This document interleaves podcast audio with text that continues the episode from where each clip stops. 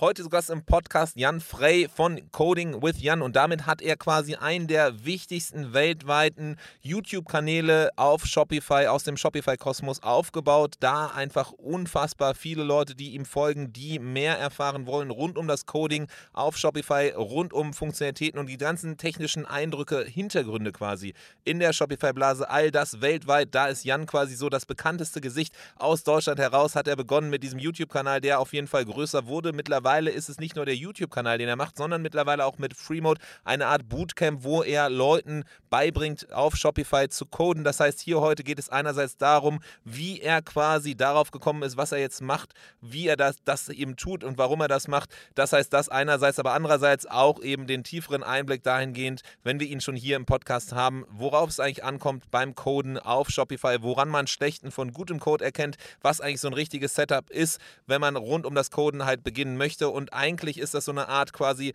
Herantasten für Nicht-Programmiererinnen und Programmierer an das Thema, um ein besseres Verständnis zu haben. Also auch für E-Commerce-Managerinnen und Manager. Ein sehr gutes Thema. Alle Leute, die mit äh, Shopify hantieren und vielleicht auch ab und zu mit Agenturen oder anderen Programmierern zusammenarbeiten, heißt hier einfach eine Annäherung dahingehend, eine Brille darauf oder eine Perspektive auf das Thema Programmieren, Coding und worauf es ankommt. Das heißt, hier auf jeden Fall jetzt viel Spaß mit dieser Folge. Der Merchant Inspiration Podcast. Insights und Interviews mit den wichtigsten Leuten der deutschsprachigen Shopify-Community. Mit Adrian Piekser. Unser heutiger Unterstützer dieser Sendung ist Wacklot quasi ausgesprochen bzw. geschrieben Weglot, wie der Weg und dann das Lot, L-O-T. Wenn es um das Thema Internationalisieren geht, ist vieles auf Shopify einfacher geworden. Es gibt jetzt Shopify Markets, wo alles aus einem Shop heraus funktionieren kann. Doch ein Thema bleibt gleich und das ist die Sache Übersetzung. Und hier gibt es ein Tool, was viele Brands, viele führende Brands nutzen, nämlich Wacklot. Es ist ein einfaches Interface, das heißt, man kann es sehr gut und einfach bedienen. Man kann einfach und schnell übersetzen und trotz der Automatisierung hat man volle Kontrolle eben über die verschiedenen Übersetzungen, die man mit dem Tool macht. Es gibt noch ganz, ganz viele verschiedene andere Funktionalitäten, aber das würde zu weit führen.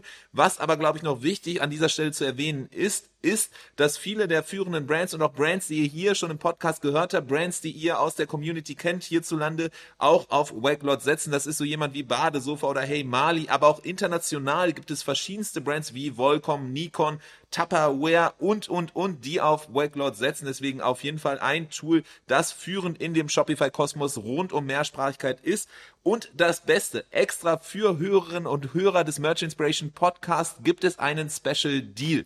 Denn äh, ihr könnt 20% auf die ersten zwölf Monate ja sparen. Dafür müsst ihr einfach nur auf unserer eigens dafür kreierten Landingpage vorbeigehen und das ist www.merchantinspiration.com slash Weeklot. Also, das heißt einfach vorbeischauen unter www.merchantinspiration.com slash Weeklot. Wir haben das Ganze auch hier in den Shownotes nochmal verbunden. Willkommen zu einer neuen Ausgabe des Merch Inspiration Podcast. Heute dreht sich alles um Shopify Coding, quasi den Einstieg zu schaffen in das Thema Coding auf Shopify. Was, worauf kommt es an? Was ist eigentlich das Besondere? Gibt es überhaupt was Besonderes? Und ich könnte mir keinen besseren Gast vorstellen, als Jan hier an meiner Seite zu haben, denn du bist ja so ein bisschen wie so das, das Wunderkind der deutschsprachigen Shopify Community, ohne jetzt zu so große äh, Druck auf deine Schultern zu üben. Aber es ist Wahnsinn, was du einfach für einen Werdegang hingelegt hast. Du hast selber angefangen, so ein bisschen zu coden, warst, glaube glaube ich, bei eShop Guide äh, anfangs dabei, hast da dann mit YouTube angefangen und darüber kam irgendwie so der, der Stein ins Rollen. Mittlerweile machst du nicht nur für den deutschsprachigen Raum Content rund um Shopify mit dem Fokus halt eben auf Coding und das Erklären, sondern weltweit. Hast auf jeden Fall dir auch so einen kleinen Fankreis oder Community aufgebaut, bist sogar derjenige, wenn eben Shopify neue Features announced, komischerweise, und da will ich auch gleich mal wissen, warum das so ist, äh, kurz danach, so äh, Minuten später, sofort ein vorbereitetes, professionelles Video von deiner Seite aus ist, wo du auf die Vor- und Nachteile und die, das, die Hintergründe quasi von diesen neuen Funktionalitäten eingehst. Also mega spannend zu sehen, wie quasi so, so ein Werdegang innerhalb der deutschsprachigen Community stattfinden kann, was du einfach an Learnings, Wissen aufgebaut hast mittlerweile, das Wissen ja auch rübergibst an verschiedenste Leute, die Bock haben, in diesem Coding, Shopify Coding reinzukommen und eben auch äh, quasi ja Teil von dem Mark Shopify Marketing äh, größeren Kreis bist. Deswegen freue ich mich mega, dich hier zu haben und wünsche oder heiße dich, großartig willkommen hier im Podcast. Ja, tausend Dank, Adrian. Äh, war wahrscheinlich das beste Intro, was ich je bekommen habe. Das nehme ich natürlich gerne. Und äh, vor allem auch von dir. Du bist ja auch schon ewig dabei, vor allem in der deutschen Szene, super vernetzt. Und ähm, ja, seit ich angefangen habe, fällt dein Name halt auch immer. Also ähm, große Ehre hier zu sein. Danke. ja, cool. Ja, und wir haben, glaube ich, das erste Mal uns in Person, wir haben vorher mal so ein bisschen mal ab und an geschrieben, ge gesprochen, aber das erste Mal wirklich uns in Person gesehen, glaube ich, auf einer der Shopify Unites in äh, London. Auch wieder ein bisschen her, über ein Jahr, aber da, glaube ich, ein bisschen gequatscht und ähm, auch schon damals gesagt, eigentlich wäre es Zeit für einen Podcast. Jetzt ist es endlich soweit, deswegen freue ich mich hier zu sein. Jan, für die Leute, die trotzdem dich noch nicht kennen sollten, trotz all der Dinge, die du schon gemacht hast, die du erreicht hast, vielleicht kannst du ganz kurz mal ein bisschen was zu dir erzählen. Äh, ja klar, also ja, ich heiße Jan und ähm, ich betreibe den YouTube-Channel Coding with Jan. Tatsächlich einer der größten YouTube-Channel im, Bereich Shopify Development. Und im Prinzip habe ich es mir zur Aufgabe gemacht, Leuten Programmieren beizubringen und denen dann noch entweder in die Selbstständigkeit zu helfen als Freelancer oder halt Jobs im IT-Bereich zu finden, sei es jetzt in der Agentur oder in der Firma. So, das ist so das grobe, der grobe Überblick. Sehr gut. Das heißt, es gibt das ja generell so Bootcamps quasi für Quereinsteiger für den generellen Coding-Bereich und das, wie ich zumindest verstanden habe, was du machst, ist ja quasi nochmal gezielt genau das anzuwenden für den Shopify Space, fürs Shopify Coding und da Leuten den Einstieg zu verhelfen, zu verstehen, wie man eben codet und dann aber auch den nächsten Schritt zu gehen, die, äh, die dann zu connecten mit dem Netzwerk, was du mittlerweile aufgebaut hast. Genau, das ist auch ein großer Teil. Das ist halt, das läuft im Rahmen unseres Bootcamps, Free Mode. Ich habe jetzt auch mal hier repräsentativ den Hoodie angezogen. Sehen die Leute im Podcast natürlich nicht. Ähm, aber äh, genau, das, da machen wir halt genau das. Wir bringen Einsteigern Programmieren bei. Und Programmieren ist halt nur der eine Teil, ist halt nur die technische Seite. Ähm, was die Leute dann damit machen wollen, kommt halt immer auf die Person an. Manche wollen vielleicht eher sich als Freelancer selbstständig machen, manche suchen halt Vollzeitjobs. Und genau, da geht's dann halt darum, wie präsentiert man sich richtig, wie, wie lernt man sich zu verkaufen, auch als Programmierer oder als ja, Berufseinsteiger quasi. Und da nehmen wir die Leute halt auch mit an die Hand. Okay, cool. Das heißt, so ganzheitlicher Ansatz, nicht nur quasi die technische Expertise, sondern das drumherum auch. Wie kam es aber dazu, dass, dass du gesagt hast, okay, Coding erstmal überhaupt ist so das, wo ich mich sehe. War das schon immer so, dass du quasi Kindheitstraum äh, schon immer andere wollten irgendwie Feuerwehrmann werden und du sagst, nee, ich werde Programmierer oder wie war das? Äh, ja, kann ich dir genau erzählen. Das ist eine interessante Geschichte. Ähm, kam tatsächlich über meinen Vater, der war auch immer schon sehr IT-affin. Und der konnte damals so ein bisschen in Excel programmieren, VBA, ich weiß nicht, ob du das kennst. Ähm, und dann hat er mir irgendwann gezeigt, wie man da so Messageboxes aufpoppen lassen kann. Das sieht dann so aus wie diese typischen Windows-Fehlermeldungen oder Warnungen und so. Und dann dachte ich mir, geil, jetzt kann ich ja alle meine, Schul äh, alle meine Freunde in der Schule trollen damit und dann irgendwelche witzigen Fehlermeldungen mir ausdenken. Ähm, und so fing das eigentlich an. Dann habe ich irgendwie angefangen, kleine Skripte auch mal zu schreiben. Äh, dann hatte ich irgendwann die, ich weiß nicht, kennst du die noch, die PlayStation Portable, PSP? Äh, ja, ja, ja. Ja, ja, ja. Und dann, äh, ich wollte unbedingt, also die Spiele waren halt damals so teuer und ich wollte unbedingt dann irgendwie die, die gedownloadeten Spiele zocken können. Dann habe ich das ganze Ding durchgecrackt. Äh, gipfelte dann irgendwann da drin, dass ich dann irgendwie bis tief in die Nacht in so komischen Hackerforen unterwegs war und dann äh, musste ich irgendwie den Akku aufschneiden, so eine Leiterbahn durchtrennen noch, damit man irgendwie die Firmware dann aufspielen konnte. Dann gab es so einen komischen Kurzschluss, da konnte man dann so Hacker, Hacker-Piraten-Firmware aufspielen. Und das hat alles damals so viel Spaß gemacht irgendwie. Ich glaube einfach, das ist dieses Problemlösen im IT-Bereich, was mich immer schon gecatcht hat. Und ja, Coding oder Programmieren ist halt dann nur ein Tool in der Werkzeugkiste, um die Dinge zu realisieren, die du halt irgendwie machen möchtest. Ähm, genau, und so ging dann halt äh, immer weiter sukzessiv und äh, heute sind wir hier. Ja, geil. Also das heißt so wirklich von, von klein auf über übers Gaming und Co. halt eben über die Kleinigkeiten dann halt eben gesehen, da kann man was machen, das gestalten und dann rein, immer weiter rein gesunken oder, oder dich verschlungen in das Thema. Wie kam es dann aber, wie kam Shopify? War das dann Zufall tatsächlich, weil du einfach gesagt hast, okay, ich hab Bock auf diesen Bereich Coding, wo egal, Hauptsache ich lerne, Hauptsache ich kann mich reinsteigern und dann war irgendwie Shopify Zufall oder wie war das? Äh, ja, das ist auch super interessant. Also ich hatte eigentlich Maschinenbau studiert und habe dann aber relativ schnell gemerkt, dass das nichts für mich sein wird. Und habe dann irgendwann angefangen zu überlegen, okay, was könnte ich vielleicht selber machen oder welche Dienstleistung könnte ich selbstständig anbieten? Ähm, dann habe ich halt überlegt, okay, Roboter programmieren wird es halt nicht sein, so wie Maschinenbau, weil das ich, ich kenne ja auch keinen, ne? Oder äh, wer kennt mich denn? Und Websites war halt was, was ich mir so ein bisschen zugetraut habe, weil es gibt halt tausende kleine Businesses, die und jeder braucht halt eine Website heutzutage. Und ähm, ja, so habe ich dann auch mein allererstes Freelance-Projekt bekommen. War so ein kleiner Online-Shop für eine Kaffeerösterei hier in Essen. Und das war damals noch ein WooCommerce-Projekt, weil ich hatte einfach keine Ahnung. Ich habe mich einfach informiert und wie macht man das überhaupt. und bin dann durch Zufall nachher, ich glaube, auf ein Dropship YouTube-Video gekommen und habe dann gesehen, wow, was ist das denn für ein Interface? Sieht ja voll geil aus, ist voll modern. Äh, habe das dann selber mal getestet, war dann halt Shopify und seitdem habe ich mir eigentlich nie mehr was anderes angeguckt. Ähm, also WooCommerce kenne ich ein bisschen, aber seit ich Shopify gesehen habe, nur noch das.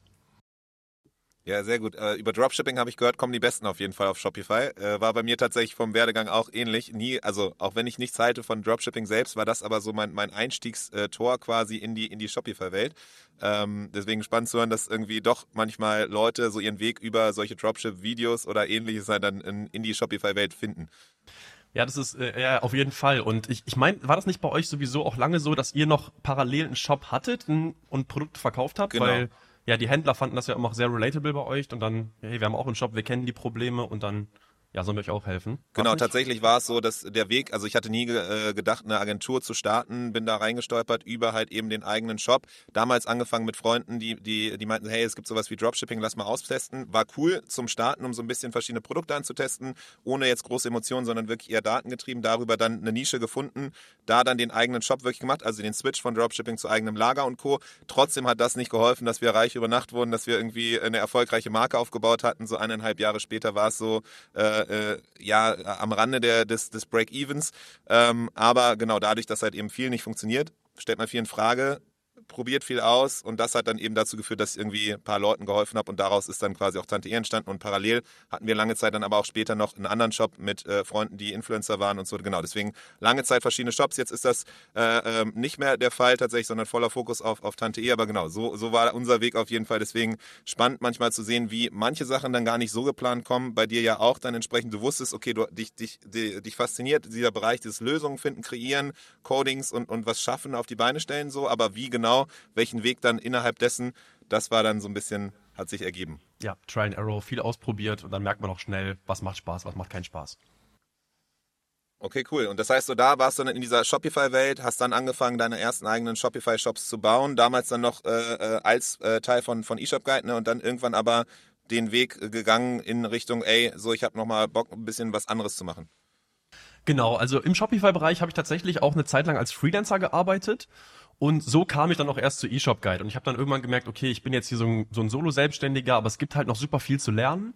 Und eShop Guide schien mir damals halt extrem professionell oder sind sie halt jetzt heute noch viel mehr als damals.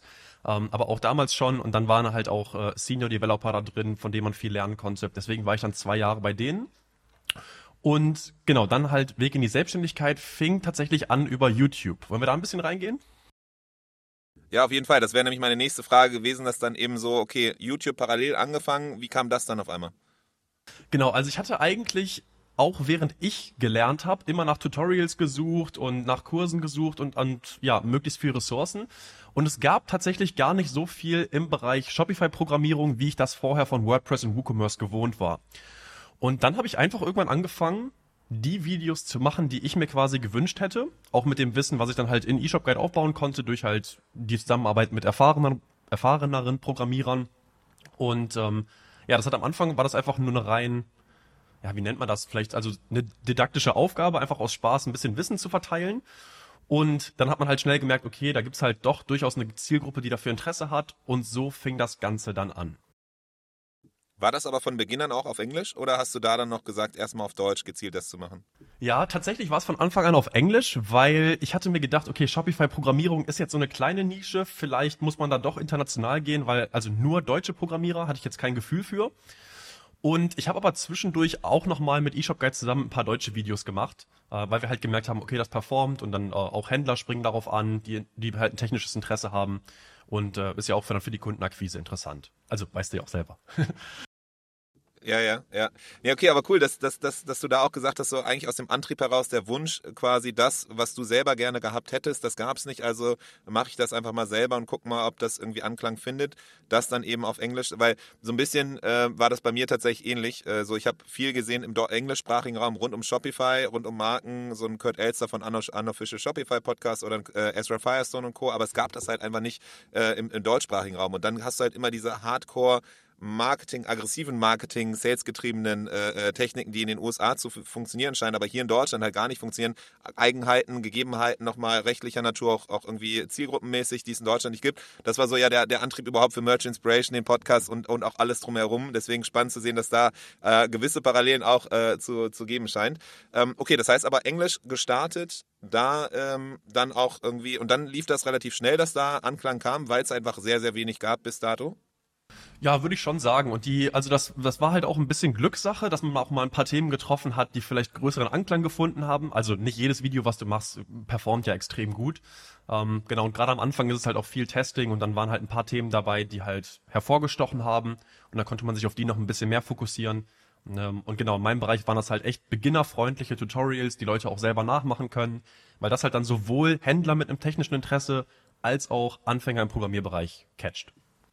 Und gab es dann irgendwann den Moment, wo der internationale Durchbruch kam, quasi, wo du merkst, okay, jetzt ist das irgendwie größer als nur mal so eben ein paar Videos machen, sondern ich weiß, wenn ich jetzt irgendwie ein neues Video hochlade, dann hören das relevante Leute? Ähm, das würde ich tatsächlich gar nicht so sagen. Das ist mir, ähm, das ist mir auch erst vor einem, ich würde sagen, vor ein, zwei Jahren so ein bisschen klar geworden, dass auch so in Shopify viel geteilt wird. Ähm, dann hatte irgendwann der Liam Griffin, der ist auch so super bekannt in der Shopify-Bubble, hatte mich dann angeschrieben äh, oder ein, zwei Leute aus dem, aus dem Theme-Partnership-Bereich oder App-Partnership-Bereich.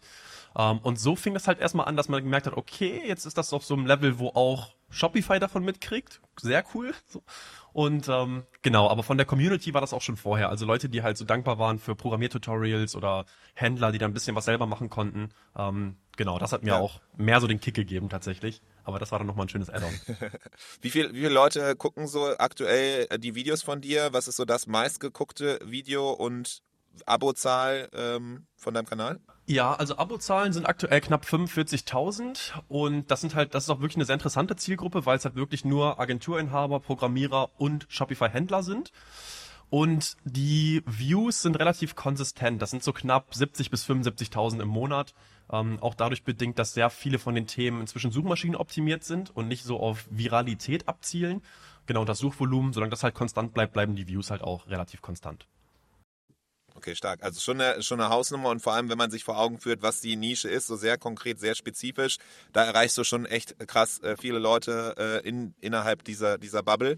Ähm, ist es jetzt auch so, dass dann eben Shopify bewusst dann zum Beispiel auf dich zugeht und sagt so, hey, du kriegst First Access zu bestimmten Themen, du kriegst irgendwie ersten Zugang und kannst dir schon mal bestimmte Sachen angucken, damit du es dann eben aufbereitest, weil es schon auffällig ist auf jeden Fall, dass da irgendwie kurz nach Announcements von Shopify ein Video von dir dann eben auftaucht, wo du äh, gut äh, quasi abgewogen Vor- und Nachteile aufzeigst und irgendwie das nochmal näher in Kontext bringst. Äh, ja, klar. Nee, ich glaube, das ist auch was, wo man offen drüber sprechen kann. Ähm, also gerade jetzt so für die letzten Shopify Editions, das ist jetzt immer deren Bundle an neuen Updates. Ähm, da sind die halt auch an mich rangetreten, haben gefragt, ob ich Bock hätte, ein Video darüber zu machen. Äh, Habe ich natürlich gesagt, auf jeden Fall.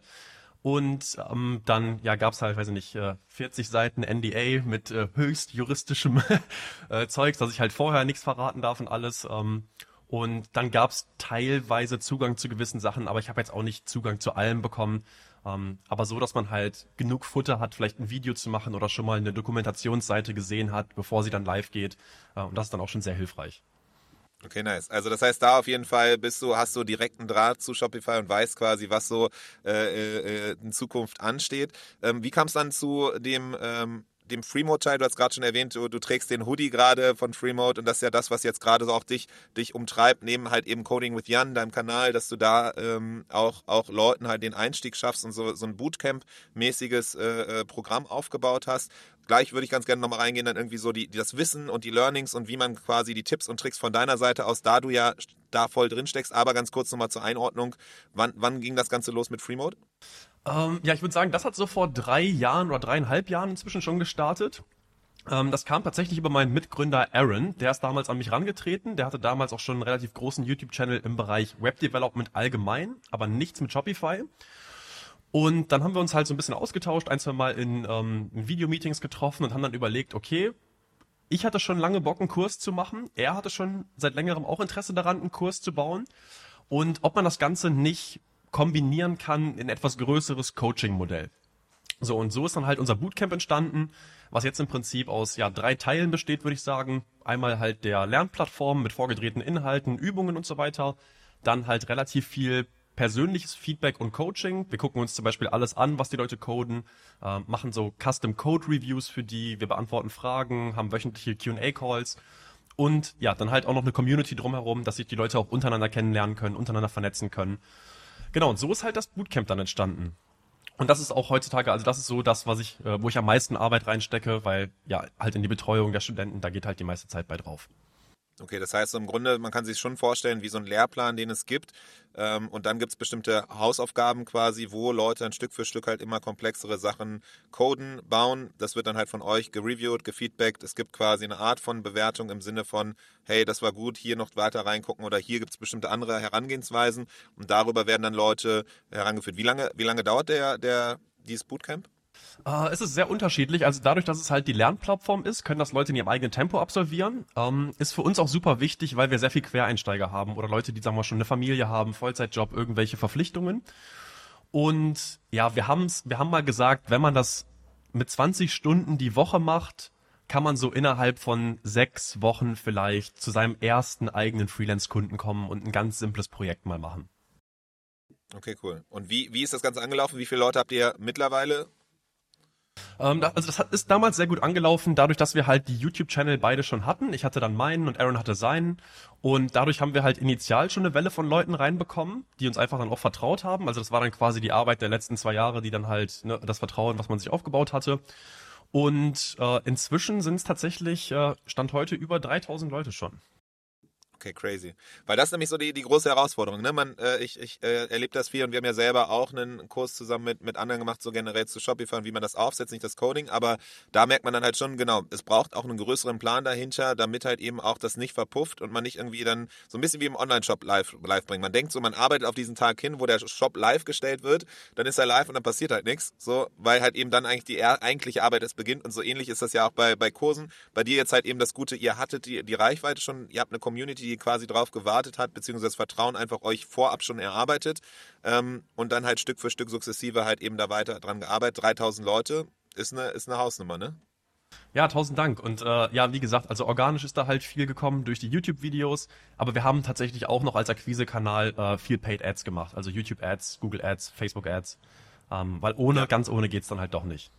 Ja, Cool, dann lass doch mal reingehen direkt da, da rein in das Thema äh, Shopify Coding. So ist, du hast jetzt gesagt, es braucht grob sechs Wochen, a 20 Stunden, um quasi in dieses Thema reinzukommen. Ist es dann quasi Leute, die vorher schon Programmiererfahrung haben und dann quasi ähm, erst umsatteln müssen zu Shopify oder äh, schließt das quasi auch das Coding ein? Weil meine Frage wäre jetzt so, ist Coding auf Shopify komplett anders als quasi normales Coding für Webseiten, WooCommerce und Co.?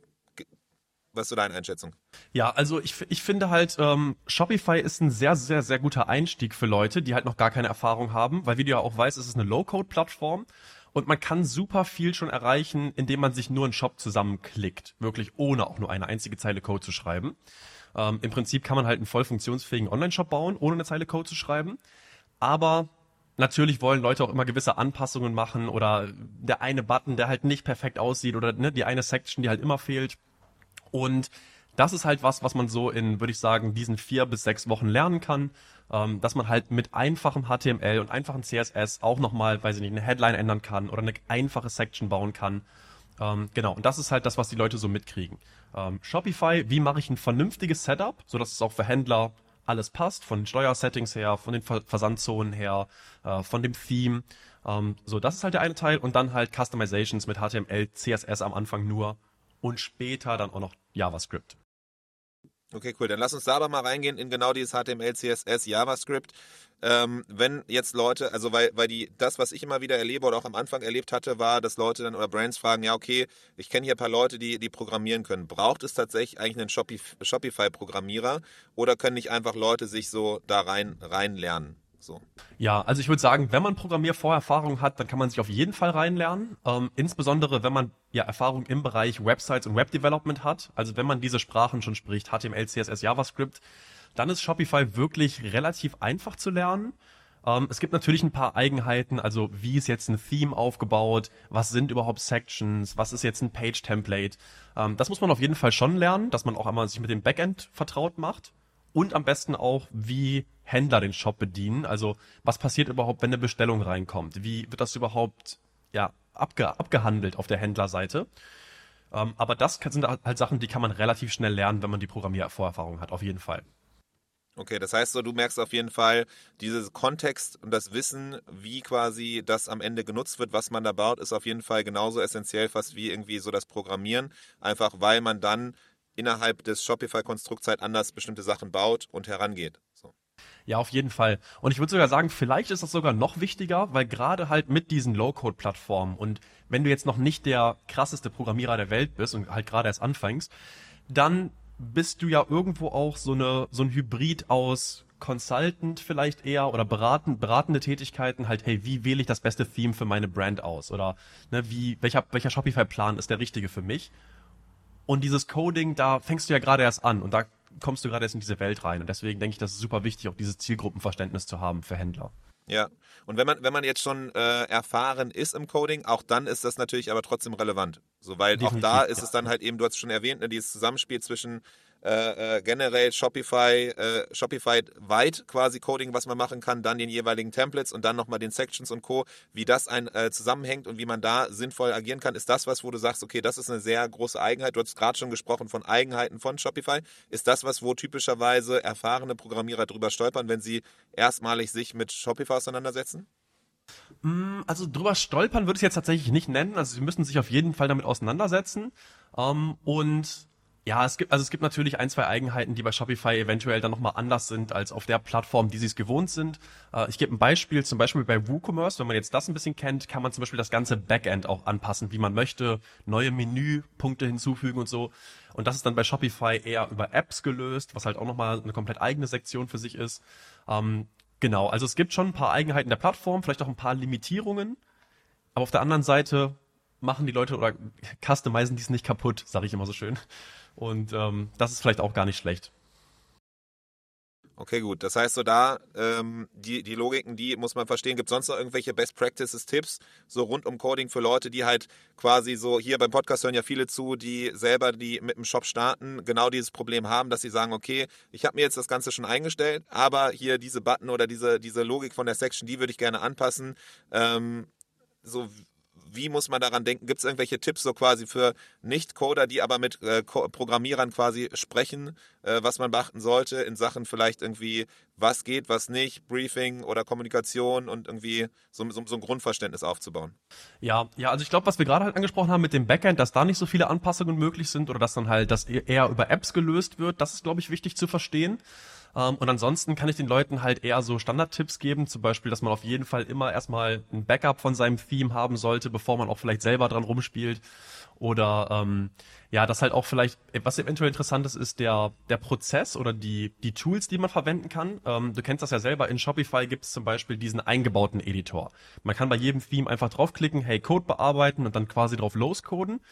Ähm, das würde ich keinem empfehlen, weil dieser Editor halt auch sehr limitiert ist und dafür gibt's dann halt zum Beispiel so Tools wie das Shopify CLI, wo man dann einfach auch seinen ja, lokalen Computer damit verbinden kann, ähm, die Editoren benutzen kann, die man halt selber möchte. Visual Studio Code ist zum Beispiel ein sehr bekannter und dann halt auch die Tools nutzt, die halt professionelle Leute nutzen und was quasi Industriestandard ist.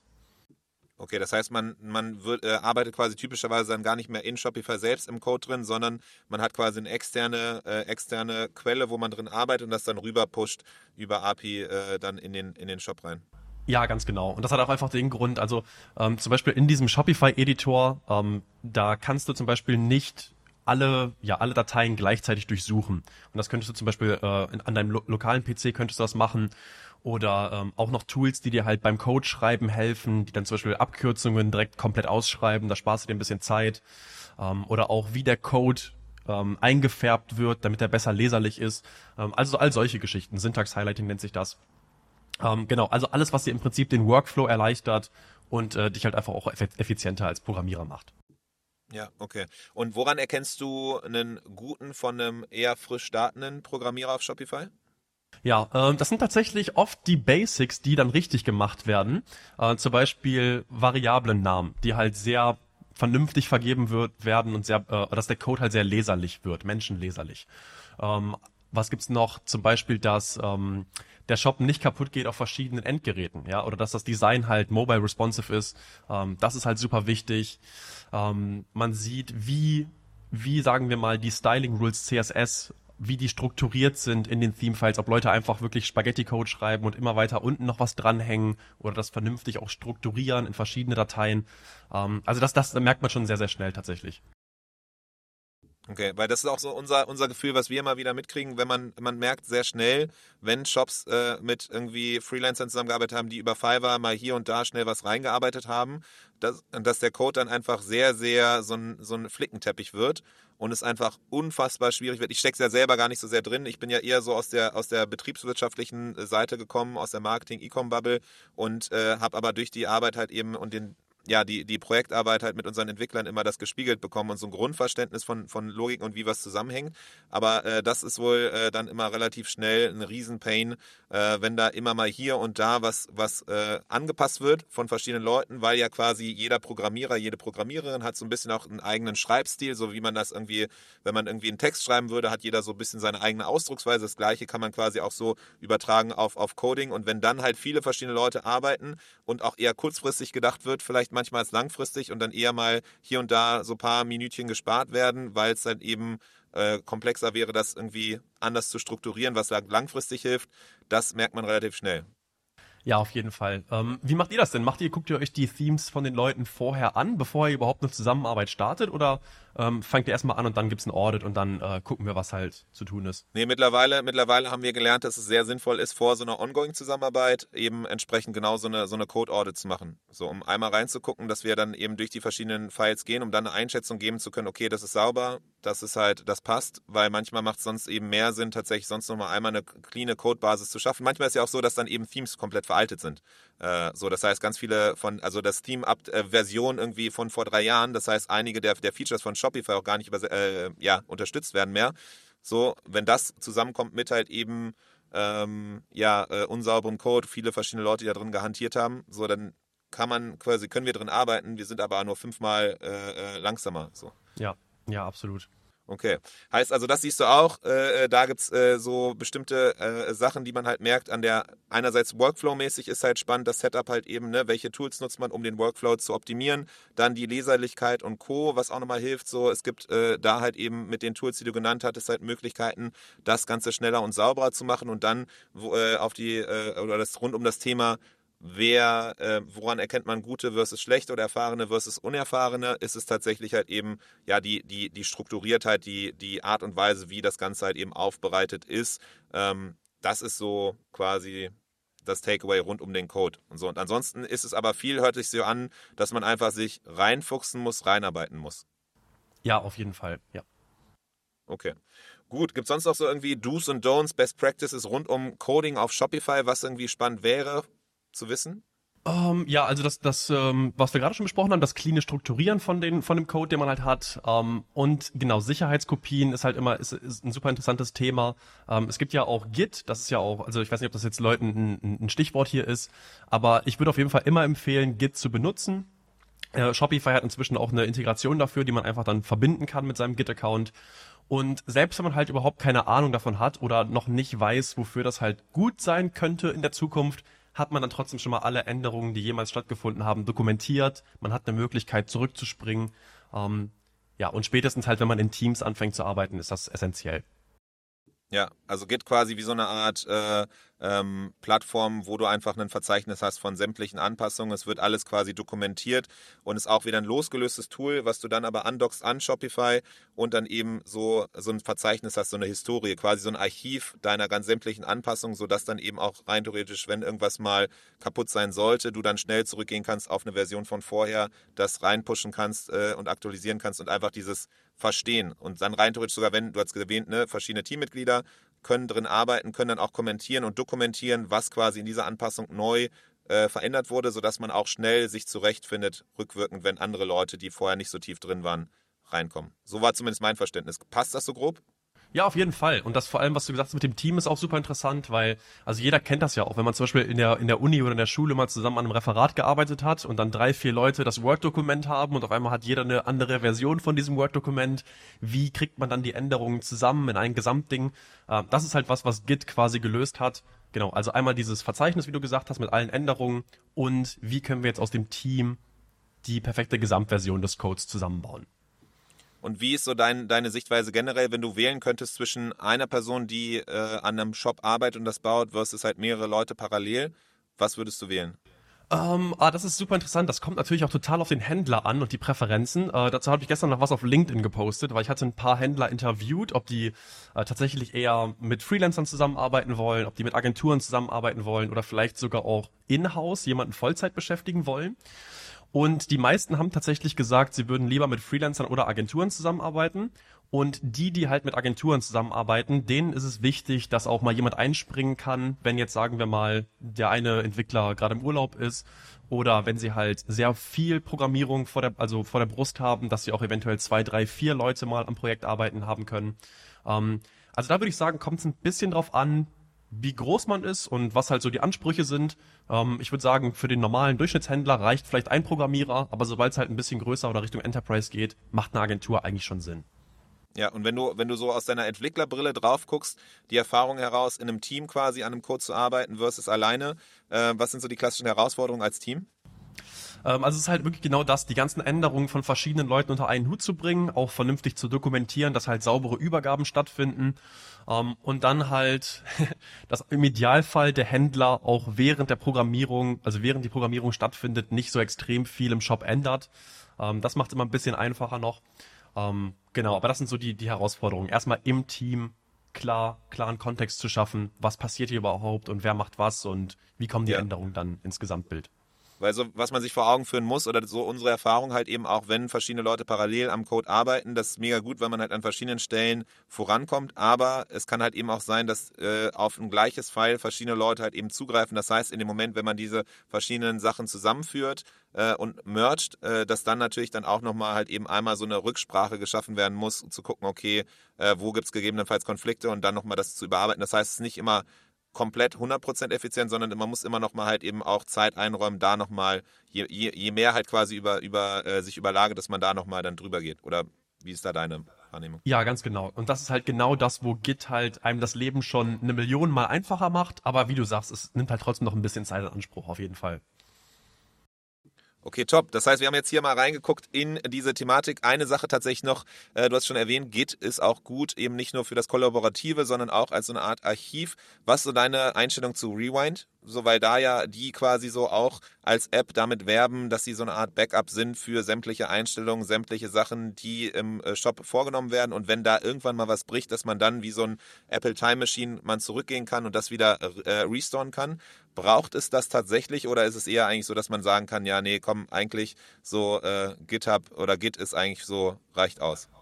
Ja, das ist interessant. Ich habe mir tatsächlich die App noch gar nicht so genau angeguckt, aber was ich mir halt vorstellen könnte, also Git bezieht sich halt wirklich rein auf den Code und auf deine Theme-Files in dem Sinne.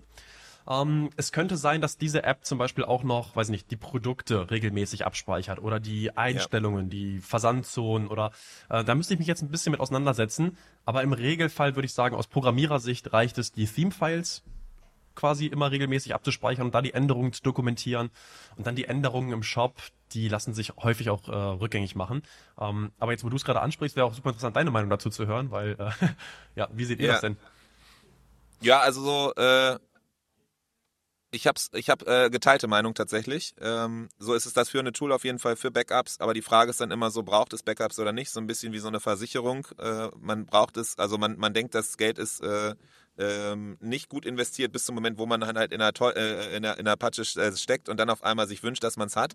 Ähm, und das ist so ein bisschen die, die, die Erfahrung, die wir haben. So, ne? Irgendwie viele Leute sagen, okay, ist cool, sowas zu haben. Ähm, brauchen es dann aber vielleicht nicht und dann kommt dieser Moment, wo dann einmal dieser Pain da ist und dann realisiert man erst, wie, wie sinnvoll das ist und tatsächlich genau so, ähm, was, was das Tool halt eben kann, ist nochmal vorne im, im, im Shop selber sämtliche Einstellungen, die halt vorne im Shop gemacht werden mit Produkten oder Produkten, die gelöscht werden, mit anderen Sachen, die halt eben vorgenommen werden und gepflegt werden, wo, wenn da mal aus Versehen jemand irgendwas löscht, irgendwas anders rauskickt, dann kann man darüber das halt wieder restoren. Ähm, genau, wäre aber halt eben spannend gewesen, so von deiner Sichtweise mit dem Code das mal zu hören. Wir sind jetzt schon so ein bisschen reingegangen in dieses Setup. Du hast schon erwähnt, so, ne, auf jeden Fall nicht im, im Shopify selbst drin coden, ähm, lieber dann halt so das Andocken mit, ähm, mit dem Tool draußen, wo man dann halt eben codet. Du hast jetzt Git erwähnt für halt eben so ein professionelleres Setup, um da auch so ein, dieses Repository zu haben und dann eben da dann diese Art Archiv ähm, für, fürs Coding. Gibt es noch was, was du so Setup-seitig so von Programmierbrille aus empfiehlst mit Shopify?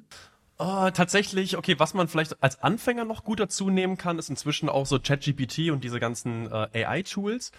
Also ChatGPT in dem Sinne, es, es, es spuckt dir nicht perfekten Code aus, aber gerade als Anfänger kann man auch gerne mal ein Snippet reinkopieren und fragen, hey, erklär mir das oder ähm, generiere mir mal den, die Settings für meine neue Sections. Und dann kann man sich das anschauen und versuchen, ähm, dann reinzubasteln. Das ist nicht verkehrt. Also es ist quasi wie so ein kleiner Code-Mentor, den man noch an der Seite hat. Ne? Es ist jetzt nicht, dass man sich darauf komplett verlassen kann oder der einem die ganze Arbeit abnimmt, aber man kann mal eine Frage stellen. Ähm, darüber hinaus, also wir hatten es gerade schon an angesprochen, das Shopify CLI, das ist halt genau das, was diese Verbindung ermöglicht zwischen dem Online-Shop und deiner lokalen Umgebung. Und genau, dann Visual Studio Code als Editor. Es gibt noch ein paar Apps oder Extensions, die man sich da rein installieren kann, die dann halt, wie gesagt, bessere Syntax-Highlighting oder äh, Liquid-Snippets, dass man auch ein bisschen Liquid-Code schneller schreiben kann. Das ist ganz gut. Aber ich glaube, für den Anfang wäre das erstmal das perfekte Setup eigentlich.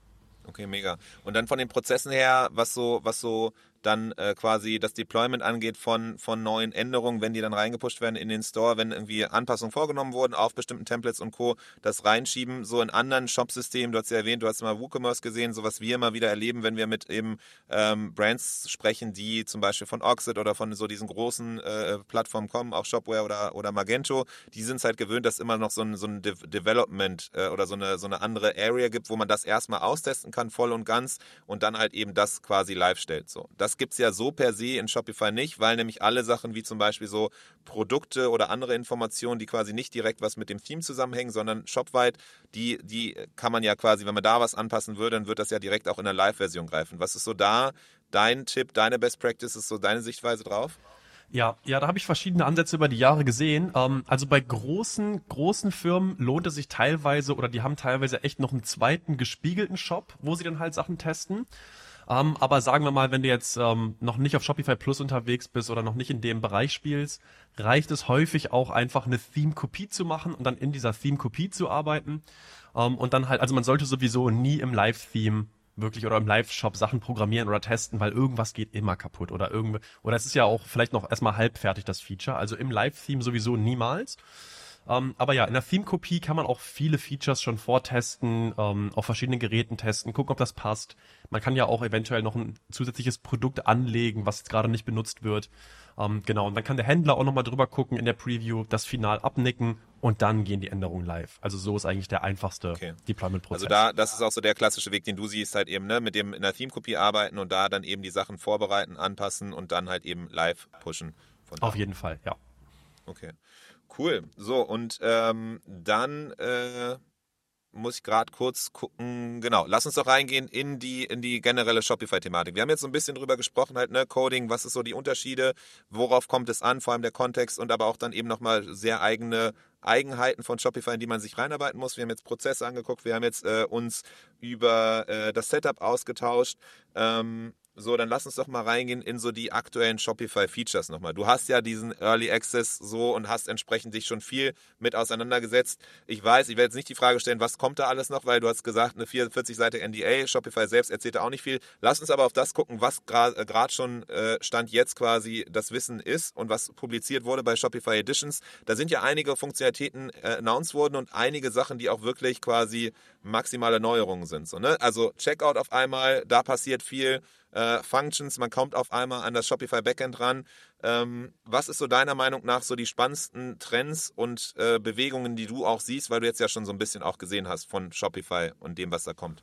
Ja, super cool. Also ich finde vor allem dieses ganze Checkout-Thema super interessant. Checkout Extensibility ist ja der, der, wie nennt man das, ähm, der Regenschirmbegriff, der halt alles darunter unter äh, ab, abfängt. Und also, dass man jetzt diese ganzen Checkout-Anpassungen über Apps macht, das ist super, super spannend, weil das dann halt auch potenziell an mehrere Händler ausgerollt werden kann. Man kann halt neue App-Ideen auf den Markt bringen. Und ähm, ja, jetzt gerade, ich glaube, das wird äh, 24 passieren oder, oder im Herbst 24, dass halt auch dann die alten Checkout-Anpassungen quasi deaktiviert werden. Also alle Leute, die jetzt Shopify Scripts benutzen oder schon damals in checkout.liquid ne, dann halt da rum, rumgecodet haben, die werden alle ihre Anpassungen verlieren und müssen dann entsprechend auf die neuen Technologien rüber migrieren. Und ja, da wird es halt auch dann ein super Angebot geben für Programmierer, für Agenturen. Das ist halt für uns auch interessant oder für unsere Studenten im Bootcamp. Ähm, genau, also da öffnen sich, glaube ich, viele Möglichkeiten für Entwickler gerade. wer da ein Ja. Auge drauf werfen will. Also Jetzt es ist, glaube ich, sogar Moment. tatsächlich Mitte des Jahres so. Äh, ich weiß gar nicht, ob es Mitte oder Herbst des Jahres ist. Wir gucken da so ein bisschen mit Bauchschmerzen tatsächlich drauf, weil äh, an sich die, die Grundlogik gut so, ne? Und cool, dass man da über Apps und irgendwie geregelte Form und nicht mehr so irgendwie so ein bisschen im äh, Patchwork-mäßigen dann im, im Code rumhantiert. Das Problem so ein bisschen, was wir sehen zumindest gerade, ist, dass Scripts abgeschafft wird, aber die Functions noch nicht sämtliche Funktionalitäten von Scripts halt eben abdeckt. So. Und das ist so der Pain, den wir haben, wo wir halt eben mit unseren Brands halt eben gucken. Wir haben da Konfiguratoren gebaut, wir haben da verschiedenste andere Logiken gebaut, die halt auf Scripts bauen. So, und äh, gleichzeitig wissen wir, okay, Scripts, da tickt die Uhr, aber wir, wir wissen halt auch so, wie das jetzt gerade funktioniert, gibt es keine, äh, keine Funktionalitäten gerade von Shopify-Seite aus, die das halt eben abdecken mit Functions. Ja, das ist, das ist der Pain, den viele gerade erleben. Ähm, okay, auf Shopify-Seite ist da natürlich auch super viel Work in Progress gerade. Also alle paar Monate ne, kommen halt wirklich auch echt einige neue Areas wieder dazu, die dann eröffnet werden, wo man dann halt, also genau, wenn du die Dokumentation vor sechs Monaten angeguckt hast und jetzt angeguckt hast, sieht das schon wieder komplett anders aus. Ähm, das, also das sollte man auf jeden Fall jetzt, oder muss man jetzt aktiv im Auge behalten. Und ähm, ja, sie sind sich der Problematik natürlich auch bewusst. Und deswegen, ich glaube, da wird auf Hochdruck dran gearbeitet und muss man jetzt einfach beobachten und dann halt möglichst früh dabei sein, um halt dann auch den Vorteil als Dienstleister zu haben. Ja. Siehst du äh, quasi diesen Wechsel von Checkout äh, und Abschaffung von Scripts zu Functions? Ist das so ein bisschen quasi aus Entwicklerbrille sowas ähnliches, so ein äh, Paradigmenwechsel äh, wie auch dann irgendwie mit Sections Everywhere? Also, dass man auf einmal nicht nur auf der Startseite im, vom Theme-Editor äh, eigenständig hantieren konnte, sondern auf einmal auf diesen verschiedenen Seiten. Ist das so ein bisschen auf dem gleichen Level? Ich glaube, das ist tatsächlich noch auf einem technisch höheren Level, weil da halt viel mehr passiert und viel mehr möglich wird. Und ähm, da hatte ich auch ein super interessantes Interview mit Shopify auf meinem Channel, letzt, äh, das ist jetzt auch schon ein paar Monate wieder her, was überhaupt deren Beweggründe waren, das halt umzusetzen, weil es halt auch super viel, genau wie du halt sagst, Pain bei den Leuten verursachst oder auch super viel dann erstmal Umstellung ist. Aber sie haben halt auch schon ein paar Jahre in die Zukunft geguckt und da, was da halt auch kommt in Bezug auf Compliance und rechtliche Schritte und äh, Kompatibilität mit verschiedenen Apps, also da haben die auch schon super viel Gedanken reingesteckt und es ist wahrscheinlich echt einfach ein notwendiger Schritt, den sie auch selber halt gehen müssen. Okay, also der, der, der Blick quasi in die Zukunft mit halt eben bestimmter Sicherheit, Stabilität und auch eben dem, dem Funktionieren mit verschiedensten Sachen, die da noch kommen. Alright, das heißt, das auf jeden Fall anscheinend ein großes Ding. So, du guckst eher mit einem lachenden Auge als einem weinenden Auge drauf, weil halt natürlich irgendwie jetzt gerade die Umstellung ist immer unschön. Natürlich ist immer unschön, auf einmal auf Bewährtes nicht mehr setzen zu können, aber einfach die quasi Abseits, die da kommen, das Potenzial ist einfach viel, viel größer. Vor allem, du hast gesagt, ne, dann irgendwie Möglichkeiten dann auch viel, viel mehr zwischen verschiedenen Shops, zwischen verschiedenen Brands, halt eben da auch dann das nutzen zu können und auf technisch stärkerem aufzubauen. Das ist so das, was quasi mit den Checkout Extensions äh, da dann äh, noch bevorsteht oder jetzt genau im Gange ist. Ja, und ich glaube, das ist auch super interessant, weil das ist sowohl interessant für Agenturen als auch vielleicht für Händler, die halt schon ähm, solche Lösungen in Eigenentwicklung jetzt über die letzten Jahre entwickelt haben. Sagen wir mal, du hast jetzt vielleicht die besten Checkout-Upsells schon da liegen quasi und äh, möchtest die vielleicht jetzt einfach in eine App packen und das an allen Shops zur Verfügung stellen. Ist ja auch durchaus eine lukrative Opportunität, dann halt so eine App zu bauen als erster. Ähm, oder was, was es noch halt oft gibt, sind so Adressvalidierungen, ähm, hier Postboxen oder Postfächer.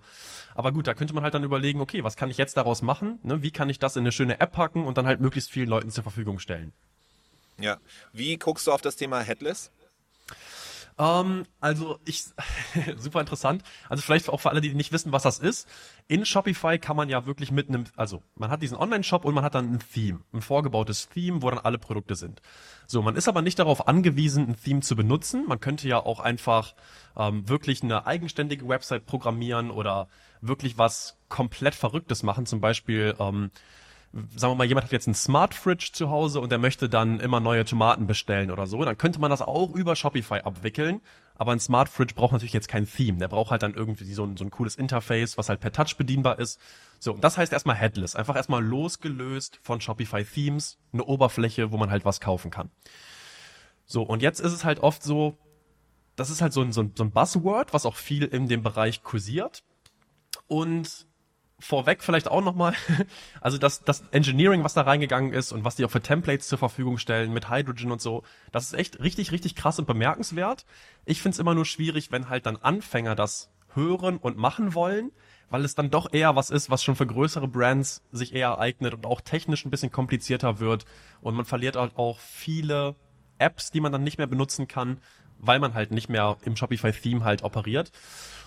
Und das ist dann ein bisschen zu schwierig für Anfänger. Deswegen rate ich unseren Leuten immer, okay, macht erstmal Themes, fangt erstmal klein an. Und wenn ihr dann irgendwann auch mit größeren Kunden zusammenarbeitet oder auf einem gewissen Level seid, dann guckt euch das an. Ist super spannend. Aber für Anfänger würde ich sagen eher nicht. Und für, für Brands, äh, welchen Brands rätst du dazu, sich damit mit dem Thema auseinanderzusetzen? Ähm, vielleicht eher welchen, die ganz, ganz, ganz viel Wert auf Performance legen oder ganz, ganz viel Wert auf ähm, Eigenentwicklungen, wo halt Shopify dann zu limitierend ist aber man muss sich halt wirklich im Klaren darüber sein, was man da macht und welchen technischen Overhead man sich da quasi ähm, ins Haus holt. Das heißt, das würde ich auch echt jemandem raten, der halt entweder eine starke Agentur an der Seite hat oder halt vielleicht sogar in-house ein Programmiererteam. Ähm, ja, also das muss man auf jeden Fall gut sich überlegen. Das wäre so mein, ja. mein Rat dazu. Also so, weil meine, meine Brille da auf oder Sichtweise auf dieses Thema ist halt auch so, es ist ein Buzzword, es hört sich mega cool an, aber ähm, so in den meisten Fällen, wenn man jetzt normale Online-Shop-Cases sich anguckt, überwiegen halt eher die Pains, die, die Gains. Also das, was wirklich da an äh, Vorteilen kommen, sind so irgendwie nochmal mehr Freiheiten, wenn es um irgendwie Linkstrukturierung geht, wenn es um irgendwie letzte Prozentpunkte geht im PageSpeed und Co. Aber halt zum Preis, der halt einfach gar nicht in Relation steht, weil du dann einen riesen auf einmal Overhead hast, technischer Seite aus, Serverstrukturen, Maintenance, aber auch die jedes einzelne Sache bauen musst, Connections zu Apps auf einmal nicht mehr nativ gehen, sondern jedes jedes Mal du wieder auf jeden Fall für den Plugin meistens dann eben nochmal halt eben da dann auch Schnittstellen bauen musst für jedes einzelne Ding. So, und das heißt, da kommen einfach richtig viele Sachen dazu, die halt meistens nicht für diese kleinen Prozentpunkte ähm, das Budget und die Langsamkeit auf einmal das rechtfertigt. Das ist so meine Brille. Äh, so, und in manchen Fällen macht es mega Sinn. Ich glaube, Black, Blackroll zum Beispiel, die waren auch hier bei uns im Podcast, die, die nutzen das, weil einfach dann die Integration mit deren App-Daten und Co., ein, ein Interface und so weiter, da macht das halt Sinn. Aber das sind halt meistens so super Edge-Cases. Das heißt, wenn man selber normal auf, auf äh, Shopify mit einem Online-Shop unterwegs ist und eigentlich auch cool damit ist, sondern es nur ein paar Kleinigkeiten sind, die einen stören, dann macht meistens Headless keinen Sinn. Und wir leben es auch so, NKM ist jetzt rüber gewechselt von Headless wieder rüber zu Shopify Templates quasi. Ähm, ich glaube, Paul Valentine, der Gründer, hatte gesagt, so sein größter Fehler damals damals in der Geschichte war, dass er irgendwie äh, auf einmal von Shopify äh, äh, Themes rübergewechselt ist zu, zu Headless und die dann auch wieder zurückgewechselt sind. Also so, ähm, deswegen das irgendwie so mein, meine Sichtweise auf die Thematik. Deswegen fand ich spannend, nochmal deinen dein Blick zu sehen. So, ja, ich meine, ja. ich bin gebiased, aber ich, ich höre so ein bisschen ähnliche Sichtweise raus. Ja, klang, klang sehr, sehr deckungsgleich. Und dann die Story, die du erzählt hast, die kannte ich jetzt noch gar nicht. Das ist natürlich krass. Ja, ja. Also so im, im Snock Sighting Podcast saßen die zusammen und dann haben die so ein bisschen darüber äh, äh philosophiert. Sind, glaube ich, jetzt auch wieder zurück auf äh, Shopify äh, Themes. Ähm, also genau. So, das auf jeden Fall war einfach dieser Overhead auf einmal riesig exorbitant hochgestiegen ist. Ähm, Gibt es irgendwo noch andere Features, wo du sagst, okay, das ist mega spannend, da sollte man ein Auge drauf haben. Das wirkt jetzt erstmal klein oder nicht, nicht cool, aber wird auf jeden Fall ein Gamechanger in Zukunft sein? Um, ähm, ja, das finde ich auch interessant. Also wenn wir schon über Apps sprechen, aktuell ist es ja so, dass du echt deine App selber hosten musst. Und ähm, jetzt, jetzt muss ich aufpassen, was ich sage, weil ich bin mir auch nicht 100% sicher, jetzt gar nicht wegen NDA, aber weil ich, ähm, weil ich bin, ich meine, es kommt halt bald vielleicht noch so ein Hosting für Functions oder für, das ist, das ist alles noch, also dass man selber in Shopify quasi dann den Code hosten kann. Und das wäre natürlich auch super interessant, wenn das irgendwann gehen würde für alle Apps. Aber ich weiß nicht, ob das überhaupt in der Pipeline ist. Aber ich, ich meine da so was am Rande noch im Kopf zu haben. Also wenn es sowas gäbe, dann wäre das ja mega nice. So, weil das natürlich so vor allem aus europäischer Sicht so Datenschutz und Co. Äh, schon immer halt ein Riesenthema ist, wo Shopify oft dann auch eben Angriffsfläche bietet gegenüber anderen Plattformen, weil es halt eben dann heißt, ja, okay, Shopify selbst mag vielleicht dann irgendwie Datenschutz mit Servern und Co. halt sein, aber du weißt ja nie, du musst ja quasi jedes Mal wieder einen Test durchführen bei jeder App, die man führt, wo eigentlich die Server liegen, wo die Daten liegen und dann kommt noch diese Performance-Geschichte dazu, dass halt eben so, bevor Leute einen großen Peak haben, so Influencer-Drops oder halt eben äh, TV-Ausstrahlung, dass man da dann jedes Mal reingehen muss und gucken muss, okay, welche Apps sind eigentlich gerade im Frontend, die man gegebenenfalls irgendwie äh, abschalten müsste, damit halt eben die nicht mit ihren Servern einkrachen und den ganzen Shop kaputt machen. Ja, das stimmt. Ja, ja, vor, ja, stimmt. Vor allem die TV-Ausstrahlungen sind ja immer sehr beliebt für die Höhle der Löwen-Kandidaten oder so, wo dann Shops links und rechts crashen, außer sie sind bei Shopify, dann läuft's halt in der Regel echt gut. Ähm, ja, da gab es auch ein paar witzige Geschichten bei eShop Guide damals, wo dann ja mit mit Mitbewerber bei Höhle der Löwen irgendwie noch auf WordPress waren und dann sofort Server down, TV-Ausstrahlung, komplett alles verloren und dann die Shopify-Shops alle so super smooth liefen. Ähm, ja, ja, das ist ganz geil. Also wir kriegen immer mit auf jeden Fall, wenn gerade die nächste äh, Folge oder Staffel gedreht wurde, wenn die Dreharbeiten zu Ende sind, weil dann auf einmal ganz viele Anfragen kommen mit irgendwie, ja, wir haben da einen bestimmten Termin, wo wir live gehen müssen. Äh, wichtige, äh, die dürfen dann ja auch meistens nicht sagen, dass es halt eben Höhle Löwen ist. Die dürfen nicht sagen, dass es halt irgendwie, was es genau ist, sagen irgendwie eine TV-Ausstrahlung oder so und dann weiß man immer schon, ah ja, okay. Ähm, so mittlerweile, glaube ich, die größte Werbeveranstaltung für, für Shopify ist immer so, äh, so, so Höhle der Löwen, weil dann alle rüberwechseln zu Shopify, um stabil zu sein. Ja, ist krass, dass ihr das auch merkt, ja. Ja, ist nice. ja, und ähm, ja, cool. Also das heißt, wir haben so einen kleinen Ritt durchgemacht. Gibt es irgendwie irgendein Feature, noch irgendeine Funktionalität neben dem, was du jetzt gesagt hast, was, was du cool findest persönlich? Mm, nee, also ich glaube so in den letzten Jahren, was ich am coolsten fand, war tatsächlich Sections Everywhere, dass das halt echt ausgerollt ist, dass man jetzt die Homepage-Sektion auch auf anderen Seiten nutzen kann, wenn man denn ein modernes Theme hat. Ähm, da sind ja mit Sicherheit auch einige an euch rangetreten, die halt von alten Themes updaten wollten. Ähm, also das fand ich wirklich ein sehr sinnvolles Feature, auch echt cool und ich mag, dass wir die neuen Themes strukturiert sind. Ähm, das hat mir extrem gut gefallen. Ja, und sonst, wie gesagt, Auge auf Checkout, weil da sich halt gerade viel ändert und viel Änderung heißt auch immer viel Opportunitäten. Ähm, also, wer da früh dabei ist, auf jeden Fall super. Okay, cool. Jan, Riesendank dir auf jeden Fall hier für die Reise einmal äh, durch deine Welt, durch die Welt des Codens auf Shopify, äh, durch die äh, ja, Neuerungen, die du besonders spannend findest, die du sagst, okay, das war cool bei Shopify auf jeden Fall jetzt und das ist auch das, was man noch weiter erwarten kann in Zukunft. Deswegen danke dir dafür, für die ganze Zeit hier. Ähm, Gibt es noch irgendwas, irgendwelche letzten Worte oder passt das soweit und du sagst ja, nee, passt? Ja, nee, also es hat mir riesen, riesen Spaß gemacht, heute hier sein zu dürfen. Äh, Nochmal tausend Dank für die Einladung, Adrian. Und ähm, ja, ich würde mich riesig freuen, wenn wir uns da in Persona nochmal irgendwann sehen. Und ja, falls irgendjemand irgendwie Fragen hat oder so, gerne einfach auf LinkedIn schreiben oder wenn du noch was brauchst, also wie gesagt, tausend Dank für die Einladung und vielleicht sehen wir uns ja am 11.11. .11. in Köln in Persona irgendwo zufällig. Äh, ich würde mich freuen. Auf jeden Fall. Und äh, genau, das vielleicht noch äh, hinten dran für Leute, die so ein bisschen irgendwie näher reingehen wollen. Du hast ja eben deinen YouTube-Kanal mit Coding with Jan. Du hast auch eben schon erwähnt, du teilst auf LinkedIn immer gerne relativ viel so Wissen und stellst Fragen und bist interaktiv in der, mit der Community zusammen. Das heißt, wenn man tiefer reingehen will in das ganze Thema, dann auf jeden Fall im YouTube-Kanal vorbeischauen, auf LinkedIn bei dir und wenn es sogar welche gibt, die sagen, hey, ich habe eigentlich Bock nochmal mehr zu verstehen, wie das Ganze mit Coding und Co. halt eben geht, dann könnte Freemode ja vielleicht auch das sein, was entsprechend da ähm, spannend ist. Also auf jeden Fall mal da auf den verschiedenen Kanälen vorbeischauen. Ja, tausend Dank. Immer offen für, für alles. Cool. Alright, dann bis zum nächsten Mal, Jan, und mach's gut. Wiedersehen. Danke. Das war der Merchant Inspiration Podcast in dieser Woche. Wenn du es noch nicht getan hast, abonniere uns. Bis zum nächsten Mal.